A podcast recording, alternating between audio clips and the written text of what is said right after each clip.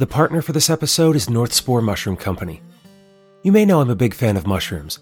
I love eating fresh mushrooms, but really love the benefits they bring to permaculture designs, including how they cycle nutrients, maintain great soil, and utilize the shadier parts of home gardens. Great for experienced cultivators and beginners alike, North Spore Mushroom Company has everything you need from bulk priced sawdust, plug, or grain spawn for your larger permaculture projects to outdoor log inoculation packages for any type of garden enthusiast. Northspore even has indoor grow at home kits that help introduce mushrooms to kids and convert mushroom phobes to fungi fanatics. Northspore is extending an offer to the Permaculture Podcast listeners on their web store at northspore.com. Plan ahead for next spring's projects and use the code permaculture at checkout to save 10% off your entire order. Oh, and visit their Instagram page for some great mushroom growing tips and advice at North Spore Mushrooms. You'll find links to their web store, Instagram, and a reminder of that discount code in the show notes. If you enjoy this podcast, have you made a one time donation or become a Patreon member? I ask because for all the episodes released so far, totaling millions of downloads and listens, this show has been supported by under 500 people in the last six years, an average of less than one per episode. Will you take today to make a difference for permaculture? Make a one-time donation online by going to paypal.me slash permaculturepodcast. If you prefer to send something in the mail, that address is The Permaculture Podcast, P.O. Box 16, Dauphin, Pennsylvania 17018. Or, if you prefer, you can become an ongoing Patreon supporter and receive unique rewards for your monthly contribution. Find out more and sign up today by going to patreon.com slash permaculturepodcast. This is the Permaculture Podcast. I'm Scott Mann. In this episode, guest host David Bilbrey sits down with Jacqueline Smith, the founder of Central Grazing Company, to talk about her entry into the world of animal agriculture after having no previous experience with farming or even family ties to a farm or the land. From there, they then talk about Jacqueline's experiences building up Central Grazing Company using a slow money loan, into a regional farm to consumer business. They close with her mission of using animals, agriculture, and enterprise to create regenerative ecosystems. Enjoy this conversation with Jacqueline that starts with David's introduction, and I'll join you again after.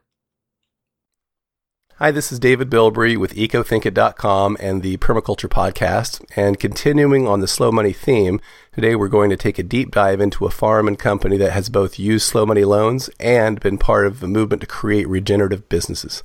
They not only raise their own lambs, but have, a, have created a successful brand, Central Grazing Company, that markets and distributes lamb for themselves and 10 other shepherds. They founded their company with some simple goals to raise lambs ethically according to the highest animal welfare standards, to regenerate grasslands by producing climate benefiting food and fiber, to create economic incentives for independent, regional, or organic farmers, to provide living wages for their workers, and to build a traceable supply chain. I'm talking today with Jacqueline Smith, the founder of Central Grazing Company and a board member of Slow Money Northeast Kansas. Jacqueline lives just south of Lawrence on a 150 acre farm. Jacqueline, welcome. Thank you very much. I'm glad to be here with you today. Yeah, so I'm glad we finally got uh, time to sit down and talk. We've been talking about doing this since last year, I think. Yes, I think we met the first time at a slow money gathering of some sort. I can't remember which one it was.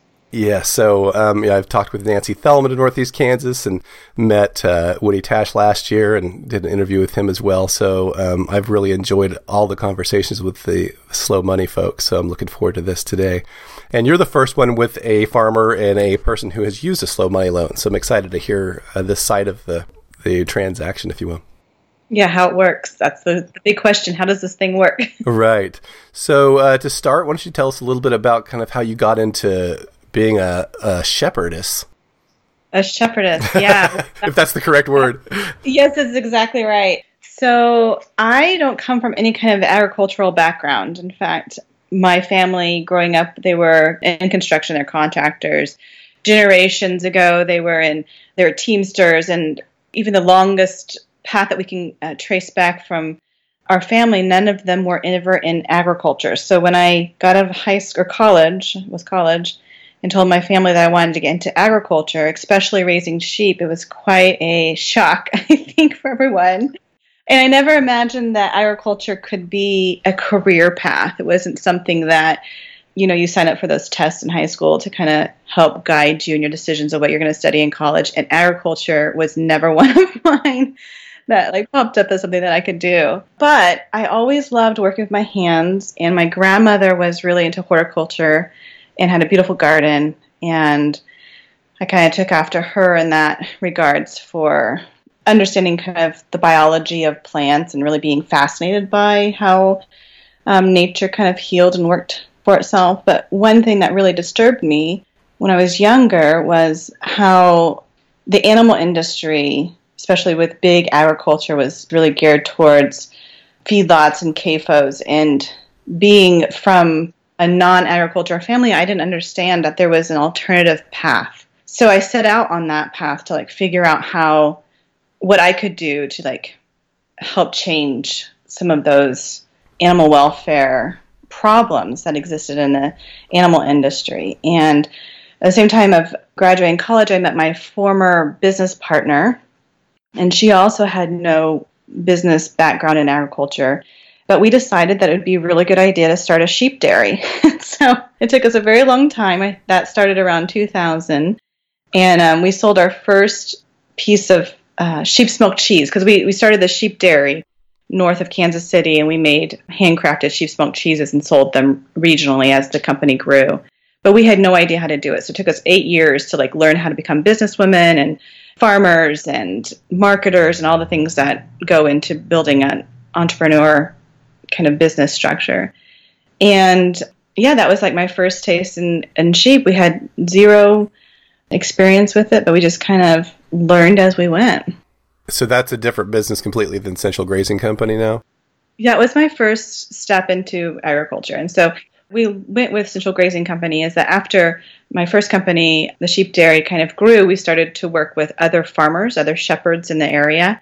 And in Missouri, where we founded this sheep dairy, when we founded it, there was just one sheep dairy in Missouri. And by the time I left that company, there were 10. So we had grown the kind of the sheep dairy industry you know, by a lot for Missouri standards. And all of the, the farmers that we worked with had never been in the sheep dairy industry. And so we, we really worked collaboratively with them, teaching them how to become sheep dairies and navigate the, the laws around good milk practices and all that stuff. And then what ultimately happened was that, you know, all those farms started to have a substantial amount of lambs. And these were good farming practices. These lambs came from good farming practices where they were all certified animal welfare approved and all on rotational grazing systems. And they were all ending up in feedlots. Going back to my original reason of why I wanted to get into agriculture, I found that we were actually contributing to this problem. And I knew at that time that it was a responsibility that I needed to figure out a way to get those animals out of that system and into a better system. So I talked to my business partner at that time and, and told her that I wanted to start Central Grazing Company, and that was in 2015.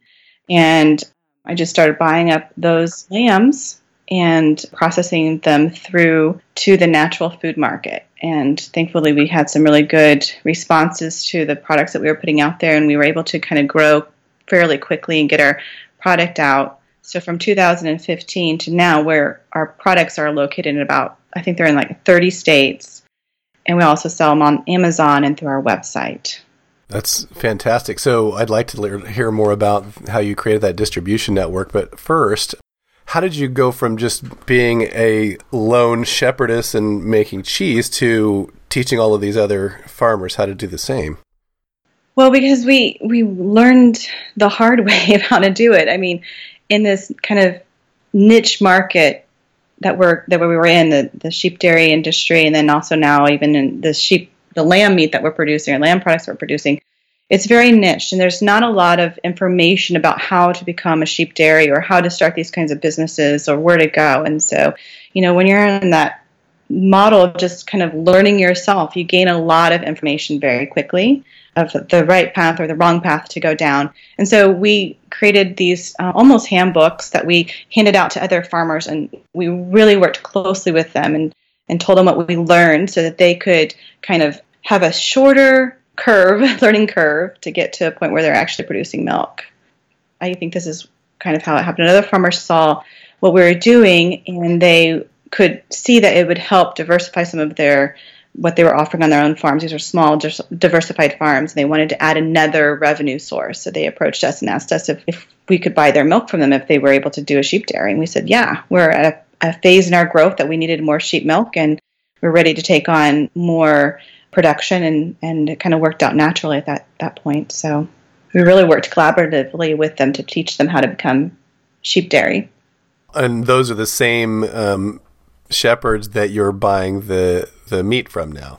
Yeah, my producer partners have also grown, so it's those were my founding members, and now I've including more people who are outside the sheep dairy. So I've got people who are still in the sheep dairy industry, and some who are just raising lambs for meat. So you created a whole like supply chain of farmers to create meat for your company to distribute before you knew you were building that. That's a happy accident it was a happy accident, but before this happened, it was a huge problem to me. It weighed heavily on my heart. And, you know, we were actually doing something that was uh, detrimental to at least my personal philosophies of getting those animals out of the feedlot. So it was an opportunity, yes, and a good opportunity, but also responsibility to change that.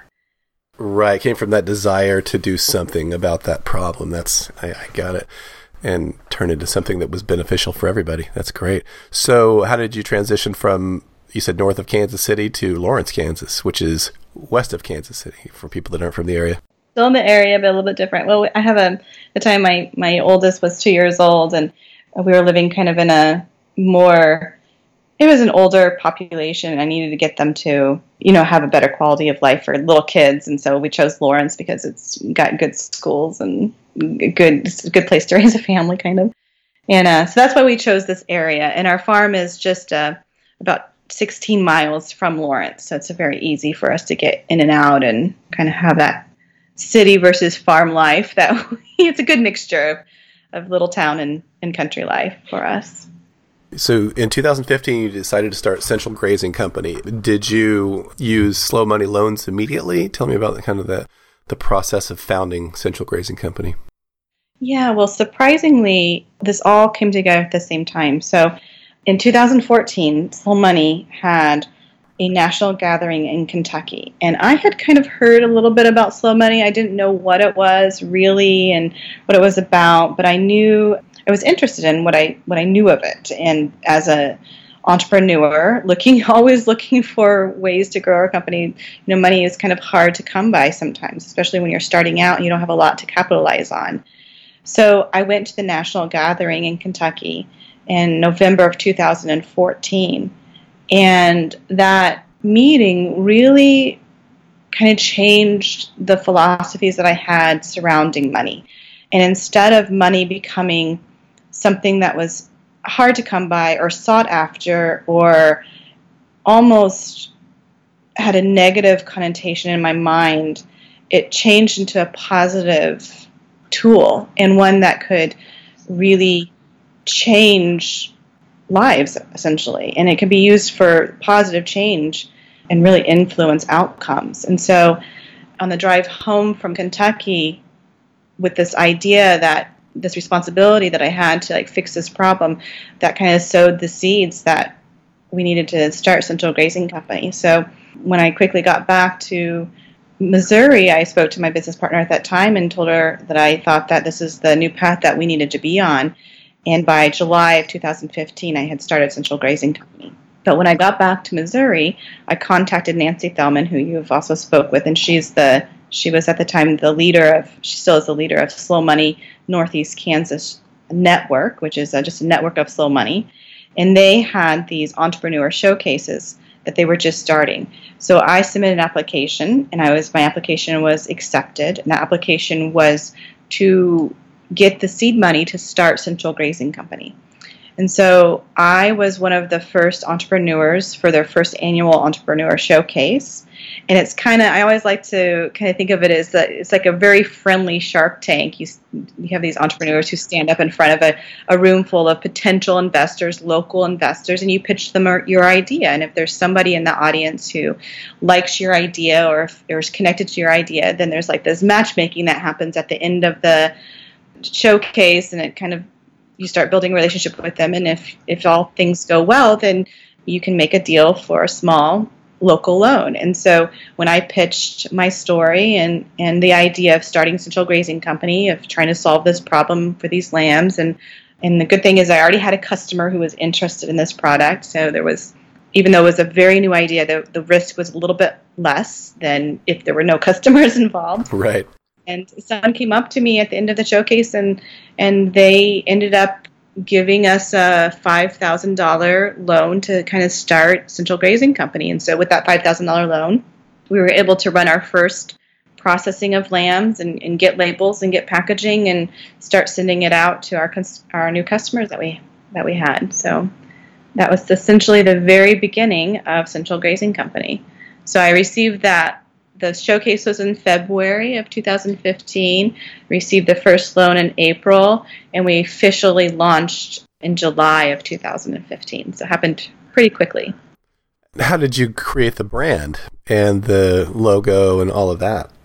Well, the brand, you know, that came from a collaborative work with my sister-in-law. She's really kind of talented and she's able to help with a lot of the marketing aspects. But, you know, my background previously building a company that from scratch that we had no idea how to do it and having a long learning process really gave me a lot of insight into how to maneuver the supply chain, the national supply chain, how to gain customers at the retail level, how to, you know, market directly to your niche market. I came with knowledge about how to kind of create from scratch these kinds of business structures. So Central Grazing Company was able to kind of latch on to what what I had already learned starting a business in the sheep dairy industry. Oh, okay. So that's another benefit of that long startup period of your first business in the sheep dairy. That it's amazing how much you learned in that process.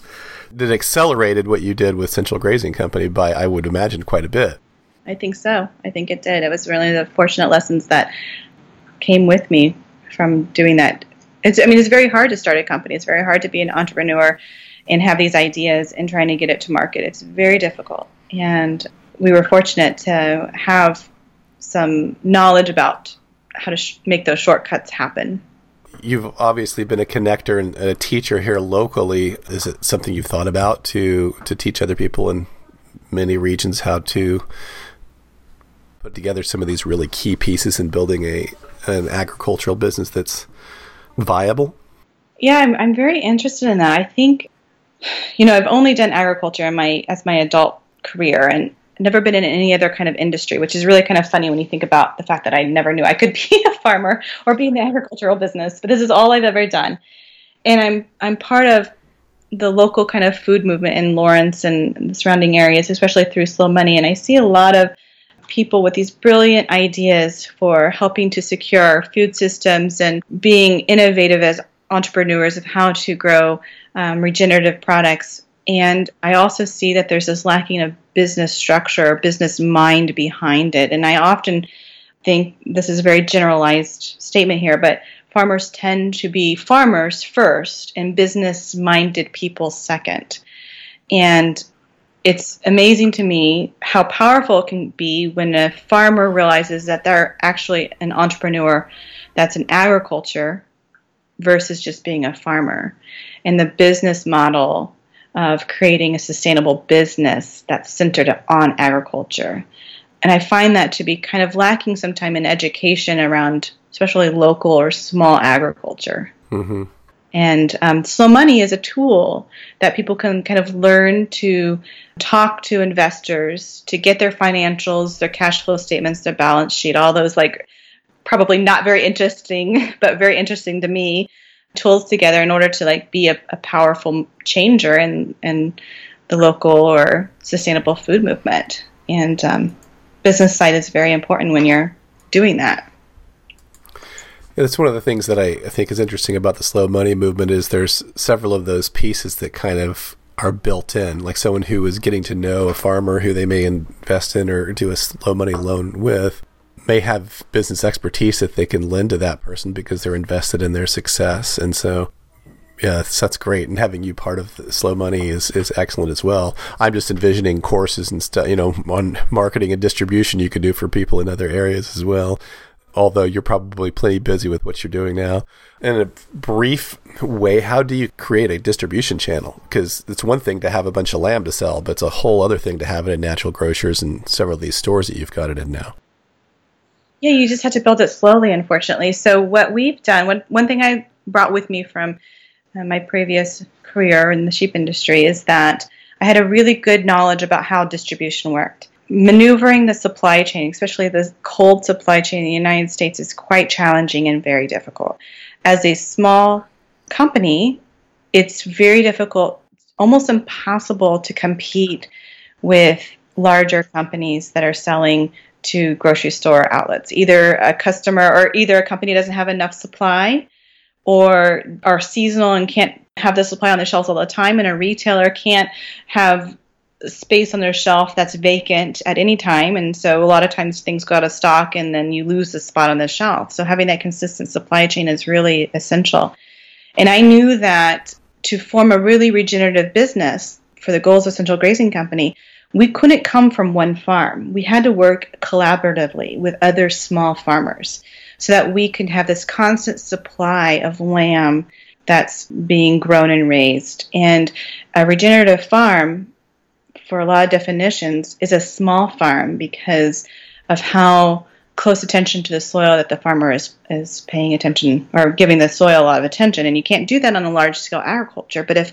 these groups of farmers work collaboratively, then they can kind of pull their products together and be able to compete on a national level. So I like to think of Central Grazing Company as a co op in spirit we're not a co-op, but we work in a co-op spirit, and so we're able to kind of supply the national market with consistent product year round.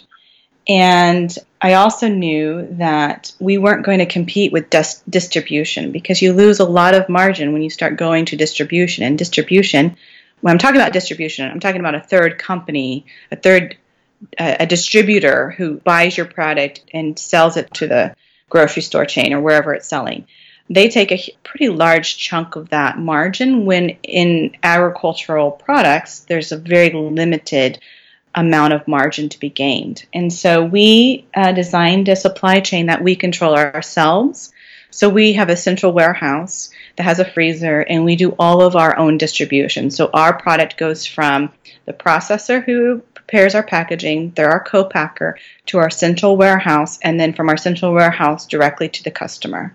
So it's not going to multiple points before it ends up on the retail shelf. It's just going from three points from the processor to us to the customer. And that shortens that supply chain a lot and helps us retain more of that margin.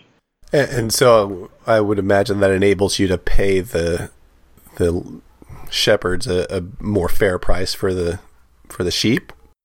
Yeah, Actually, that's exactly right. So we're we're able to capture a little bit more of that margin, and those monies that we we gather from that those sales um, go back to the farmer's hands. So I'm a firm believer that the only way that we can really create this regenerative world that we need to create is by making sure that more money ends up in the farmer's hands. I mean, that's just good practice for so many levels, building quantity, or, you know, local economies and building better, stronger supply chains and really taking care of the soil in ways that we need to. The more money that goes back to the farmer, the more incentive those farmers have to do practices that gain those higher values in the marketplace.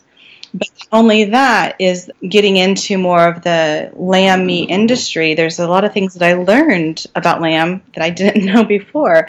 And some of those things are that there are a lot of products that can come from an animal. And prior to starting Central Grazing Company, all of the sheepskins, for instance, all the sheepskins that were coming off of the lambs at processing were ending up in landfill. And it's not so much an issue when you're only processing, you know, 10 or 15 lambs at a time. But Central Grazing Company this year is going to be close to 1,500 lambs that we're going to put through processing, and that would be 1,500 skins that would just end up in landfill. So we started to take those lamb skins and cure them and tan them through a vegetable tannery. And now we're coming out with this whole heirloom leather goods product line that's going to be launched in March of 2018, March or April. And so all of those revenues that we're getting for those leather goods will then also filter back down to our farmers. And those leather skins will also be able to be traced all the way back to the soil. So we're essentially creating products that will have really good traceability for carbon sinking. So these products are basically raised on carbon, and I'm pretty excited about those. That's great. I mean, that's an amazing like spin-off product line, and I would think that maybe the margins on that would be even higher than than meat. Uh, or do you know yet for sure? Well, we're still doing some of the costing, but it seems to be that they're going to be very in line, probably a little bit more than the muscle meat. And so it's a product. The leather is a byproduct of the meat industry. But most most of the time what happens in the leather industry is that these leathers, these skins get picked up, they get shipped off to a central location somewhere in the United States from a slaughterhouse, and then they could either most likely get shipped to China where they get tanned and then shipped back to the United States. And tracing that global leather textile is really impossible. And our, I've heard some statistics that there are like 20 points of distribution in the leather industry. So there's no way for one, for the end user to trace it back down to the soil of the farmer. It's just impossible become part of the slow clothing industry, which I know little about, but there is there that is an emerging thing as well. So tell me a little bit more about what it means for you to be a regenerative business. Fundamentally, we're a regenerative agricultural business, but to be a regenerative business, it takes on multiple different levels. You know, part of that is making sure that the animals have good, common, peaceful lives, that we're not exploiting them for our own comfort and food and nourishment. It means that we're paying really close attention to the way that we're treating the soil so that we're building soil fertility so the soil can actually do its function of, of helping to balance our carbon cycle. It means that we're creating local and regional supply chains that build the local economies up. It means that we're paying our our workers a living wage and that we're paying our farmers above fair prices and that we're using supply sources that are located in the United States. And yeah, that's pretty much in a nutshell just what being a regenerative business means. And also part of your your five goals were to regenerate grasslands by producing climate benefiting food and fiber. So talk about what a regenerative grassland is. Well, that's paying close attention to the soil and making sure that, you know, the soil I, I kind of like to think of ourselves, this might be kind of silly, but as soil advocates, because in a little tiny bit of soil, there are more populations of microbes than all of the humans on the earth. And those microbes are so essential for healing the soil in a way that we can actually grow new soil or create new soil. And the healthier the soil is, the more healthy our plants and our pastures are. And through natural photosynthesis, for example, plants are able to take the carbon that is out of the atmosphere and put it back into the soil. And carbon is essentially extremely necessary, as you know, and your all your listeners know, to having healthy soils. So we've lost so much carbon in our soils that in some places there are no more tillable soil left. And creating grasslands that are covered year round have the ability to become carbon sinks. And so using omnivores in this natural ecosystem helps to grow these really powerful carbon sinks. So tell me about your farm south of Lawrence. Did you purchase that farm in 2015 and move there, or how, how did that process work? Yeah, we were looking for different farms in, in Douglas County and, and Lawrence, and we were able to find a really nice kind of corner farm. And it was in hay at the time, which um, I knew that I immediately needed to start grazing sheep on. And even though haying hay fields are really depleted in a lot of organic material because the hay is grown and then cut and then t- removed from the pasture lands all the time. It's never able to like compost back into the soil, which is essential for growing regenerative soils. So I knew that it was going to be we're going to have to do some work on it. But I also knew how powerful sheep could be or animals could be on helping to heal the soils very very quickly. So I chose hayland versus cropland because there was just one step above being able to start rotating sheep on it immediately. And we found this really beautiful small acreage and then brought half of the flock from my previous business over with us and we just immediately started rotating it. And it's been it's going through evolutions. It's been fascinating for me to watch how the soil and how the grasses are changing every single year we've been grazing. And, and this is going to be our third season grazing there. But the first season, it was terrible. Like I had a really challenging time getting even to September with my grazing flock because of just how poor the soils were. But then the second year, we have been a lot better. And in fact, we're still grazing now, and it's almost December, you know, we're still grazing our flock, and we won't have very much longer to graze because we're almost out of the space in order to graze it. And then, but every single year it's getting better, and I can see the transition of the grasses from where they were not so palatable grasses, and now there's a lot of more. I mean, we were planting clovers and other things in the soil as well, but the clovers are starting to come up better and stronger and have more population of clovers that are really necessary to kind of grow muscle meat on animals pretty quickly. But the way that we rotate our animals is we rotate them in a portable electric fences that are powered by battery and solar when these little solar charges. And we move them every 24 grazing hours. And then our goal is to not put them back on the same place of land for 90 days. There's this really long rest period followed by a quick it's kind of like mob grazing and then a long rest period. And so that allows the pasture, the grasses to grow really long root systems that can tap down into groundwater in times of drought and to help really kind of become sponges in times of heavy rain so that the grasses or the, the pasture doesn't become inundated with a lot of uh, moisture. And this year, we're on about a 65 day rotation. That means that we're grazing and then we have a 65 day rest period and then we graze again. Whereas the year before, it was a it was about a 43 day rest period. So we've gained some days from the two years of our grazing system, which is excellent. That is great. That's exciting to think that, you know, in five or 10 years, you're just going to have this richer and richer land and higher quality product as time goes on, which is the exact opposite of industrial farming, where they're destroying soil and seeing it float down the rivers and blow away in the wind. So that's really exciting. And so as your soil gets better, then you have more nutrient dense meat, and it's just a virtuous cycle that just continues to improve.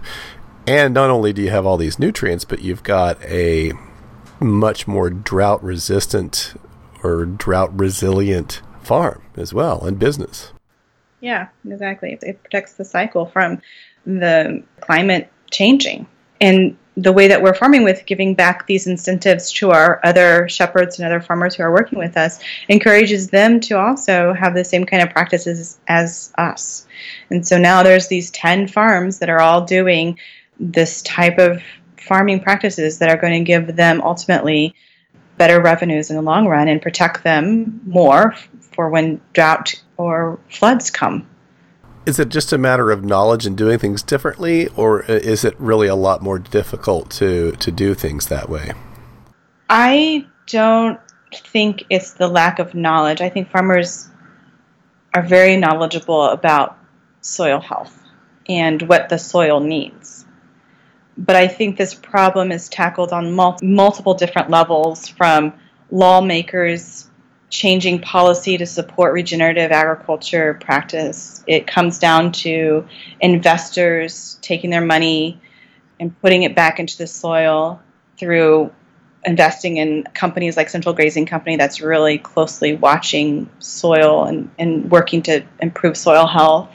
It takes brands, large brands, cleaning up their supply chains and making sure that they're purchasing from regenerative sourced um, raw materials, and it takes entrepreneurs to be innovative in creating products that directly benefit the soil. And then it takes all of us as consumers to make sure that we're educated and we're advocating for the soil and we're urging our local and state and federal lawmakers to support farm bills that support regenerative agriculture. I mean, it's it's multi-leveled. I don't think it comes from a lack of knowledge of what we need to do. I think we know what we need to do.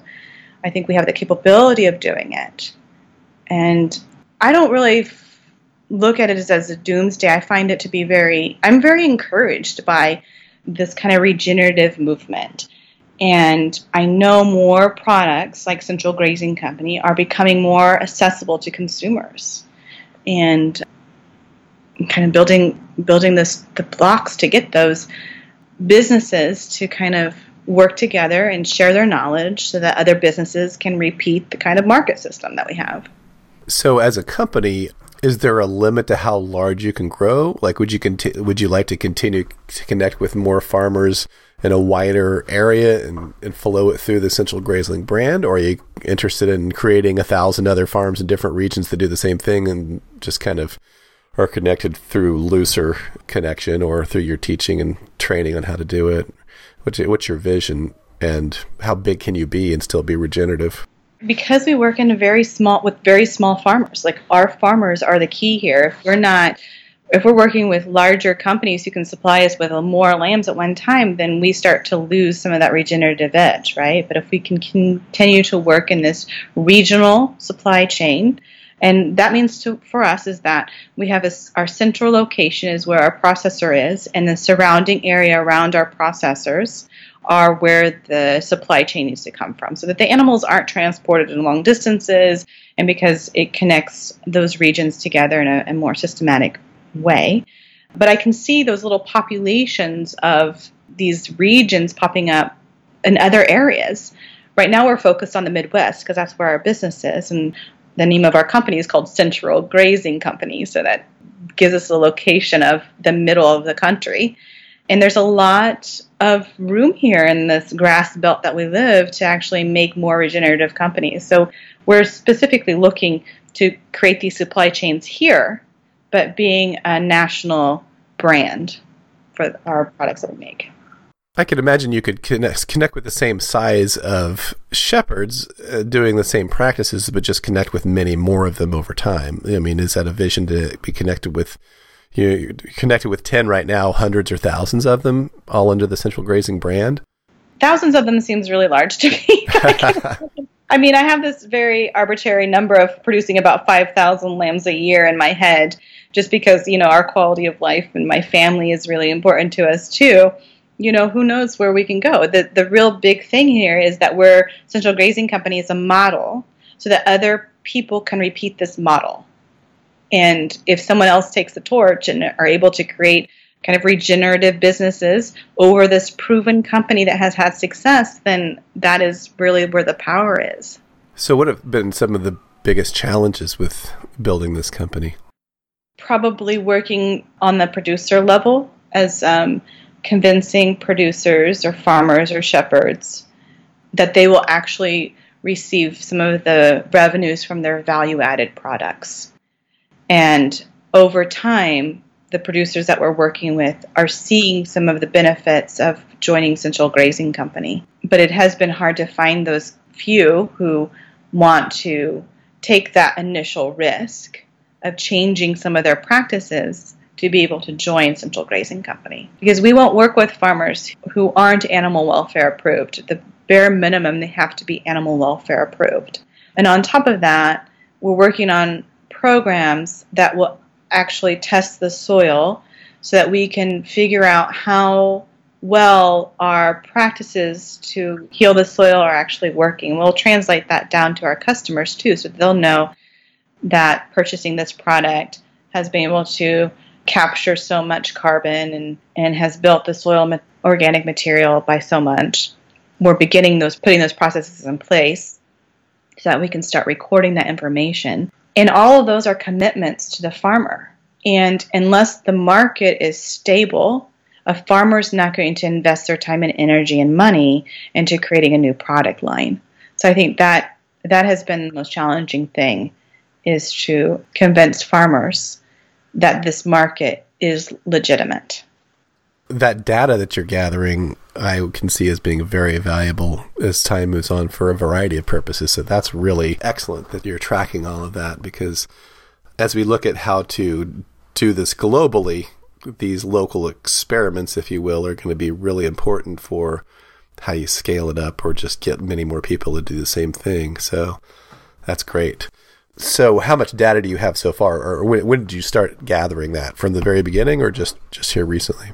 We're putting some measures in place to begin gathering the data. Where we are right now is the infancy of this. Like we're having with our producers, like the producers that come into or the shepherds that come into our program now, they understand that this is the direction that we're moving and this is the kind of commitment that they need to take. It's it involves workshops and education. So it's not just that we're going to their farms and collecting data. It means that they have to actually have hands-on education and consulting, I guess, more than education about how to improve their soils. But the more that they do this with us, the greater the revenues at the end of the year for them because we'll be able to capture all of the revenues from the leather line and selling the muscle meat and selling, we sell bones to other companies too. And like all of the revenue that comes from these animals will go filter back down to the farmers as long as they're part of this program. So we're working with a company, which I'm sure, or an institution which you, I'm sure you're aware of, called Savory Institute. They're launching a new program, of the Land to Market program. And our local hub is the one who's going to be facilitating some of this record keeping and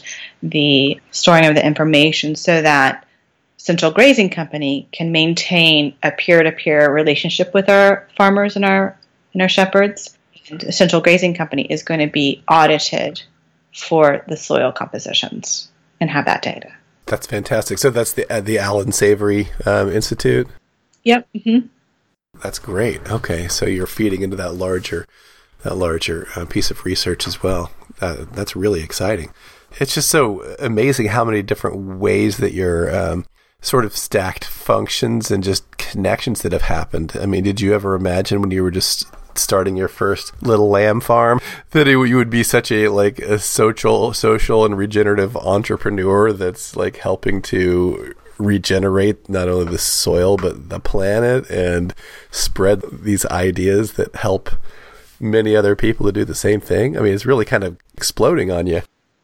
It's uh, it's been awesome. I love it, and I am having so many conversations with at different levels. I'm talking about big levels all the way down to my neighbor about how this works. And, you know, Central Grazing Company, we're just since 2015, we're such a new, new company, but we're able to pay our bills.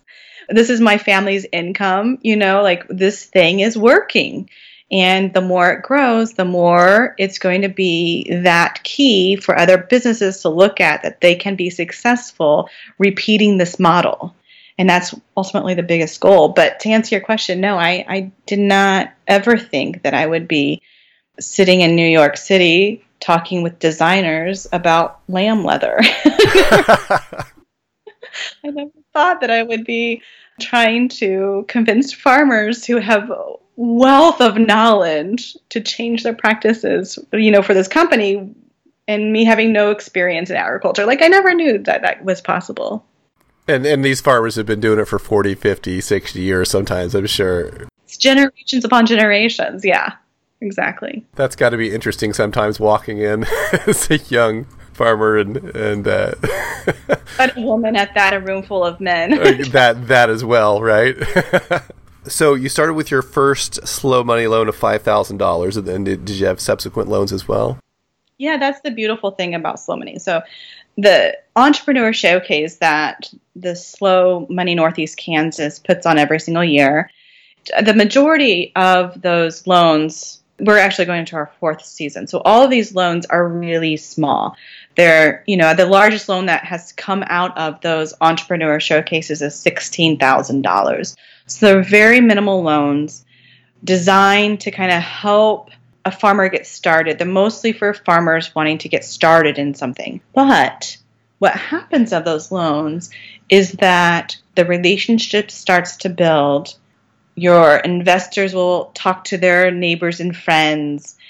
Networks will open up, and there are other people who want to invest. And for an entrepreneur to think about it that they're not asking for money, but they're providing other people a way to put their money in a, in a regenerative source. And so when an entrepreneur starts thinking about the fact that they're offering the service to people who don't have another way to put their money in a healthy environment, then the ask becomes not so difficult, if that makes any sense. And over time of building Central Grazing Company, that $5,000 loan has generated close to $300,000 worth of loans. And these are all very friendly. When I say friendly loans, I'm talking about their the majority of them are around 2% interest with good ways of some of them are deferred, some of them are in payment. I mean, it just kind of come it kind of just grows naturally for the needs of the company at the time. That's that's amazing and such a polar opposite of traditional banking and conventional banking in, in America and the world right now. So that's fascinating. And though small, it's powerful because look at these businesses that are being aided in, in getting started. Exactly. I'll just start with small little loans. I, I mean, a, a lot of our investors in the South, the Slow Money Northeast Kansas chapter will say first thing they'll say, "I don't have a lot of money to invest, but I have some money." And that little bit of money can change a whole industry. And you just look at Central Grazing Company. We just needed to have a $5,000 loan to get started. And it's changed 10 other farm families' lives. That's really powerful stuff. Right. And though slow money is not about return on investment per se, at least not in the traditional sense of having an exponential return, actually, over time, it really is. It, there is a lot more return than sort of meets the eye, right? It's it's more than just gained interest. It's gained soil health. It's gained health of the meat and the products. It's a, a increased supply chain. I mean, just cutting out the middleman and you taking that on. I guess that's part one of those keys to really having regenerative small farms. You know, millions of small farms across the world is the farmers, or at least one step closer to the farmer taking control of that distribution so that more money does go back to the farmer. So yeah, that's the return on investment for the culture and the planet is much higher than 2%. Oh yeah, but if you know the an investor hopefully will have some financial return on their investment too working in this way. I mean, that's the positive goal of this. And when you're working with farmers or you're working with local investments, investors tend to be a lot more flexible in terms and also on receiving their returns. As long as the communications are open and you have an, an honest communication with your between the investor and the entrepreneur, then everyone is very flexible.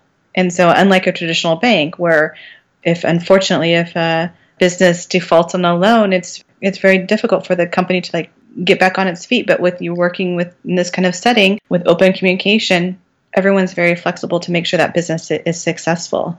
I mean, that helps with the whole spirit of regenerative businesses. Right. Yeah, it's a very, very different relationship.